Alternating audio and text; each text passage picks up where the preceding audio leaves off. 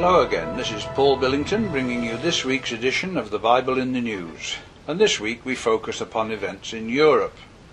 The Mail Online, that is the UK's Daily Mail news site, carried a stunning headline that read Rise of the Fourth Reich How Germany is Using the Financial Crisis to Conquer Europe.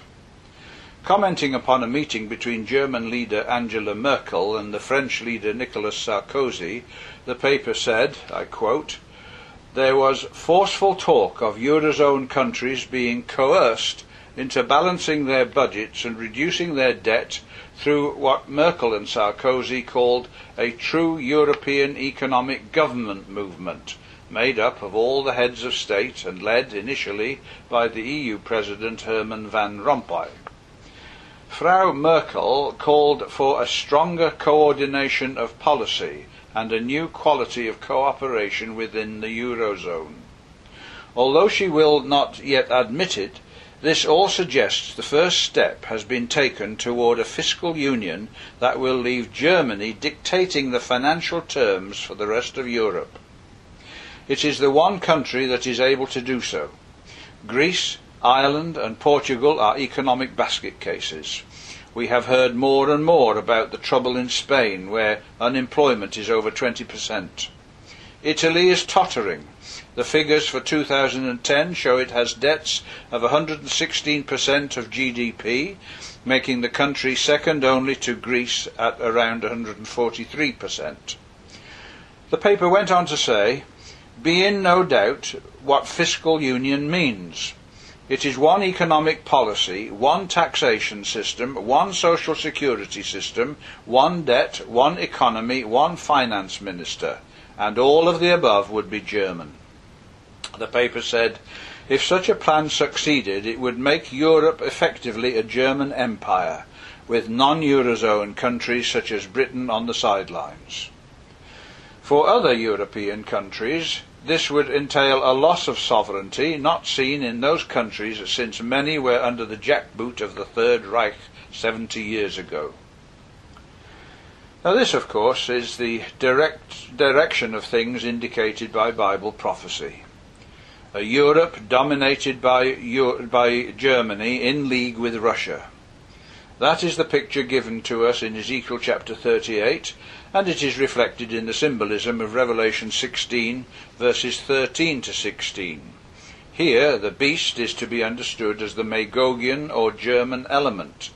The dragon refers to the Eastern or Russian element. The false prophet refers to the Vatican system with its pope.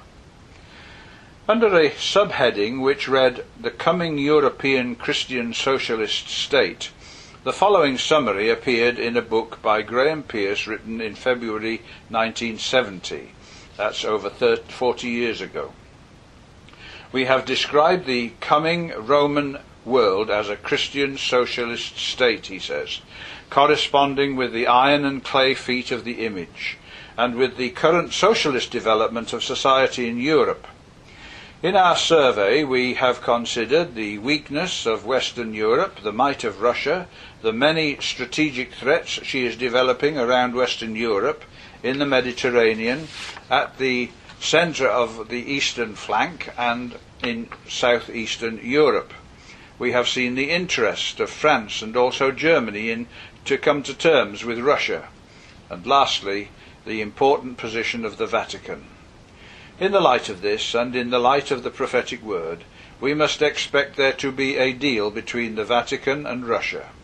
The Vatican preparing the way for the Russian takeover of Western Europe.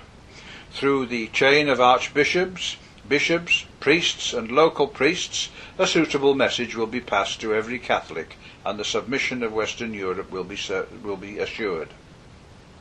Such an arrangement may be a triangular one with the Soviet, that's Russia, the Vatican, and Germany. Germany being given some collateral political control over Western Europe for her cooperation in this empire building. This would provide a specific horn with eyes and mouth on the fourth beast of Daniel. John Thomas's description, written in 1854 of this time of which we are now speaking, is Russia triumphant, Europe in chains. This is a true reflection of what the prophets say. Europe is to come under the cruel bondage, with freedom suppressed. So things continue to move in the direction expected by those who have studied the prophecies. We continue to watch the events unfold, knowing that they will lead to the return of Christ and the establishment of his kingdom in Israel. Watch with us here on Bible in the News. We will be here again next week, God willing.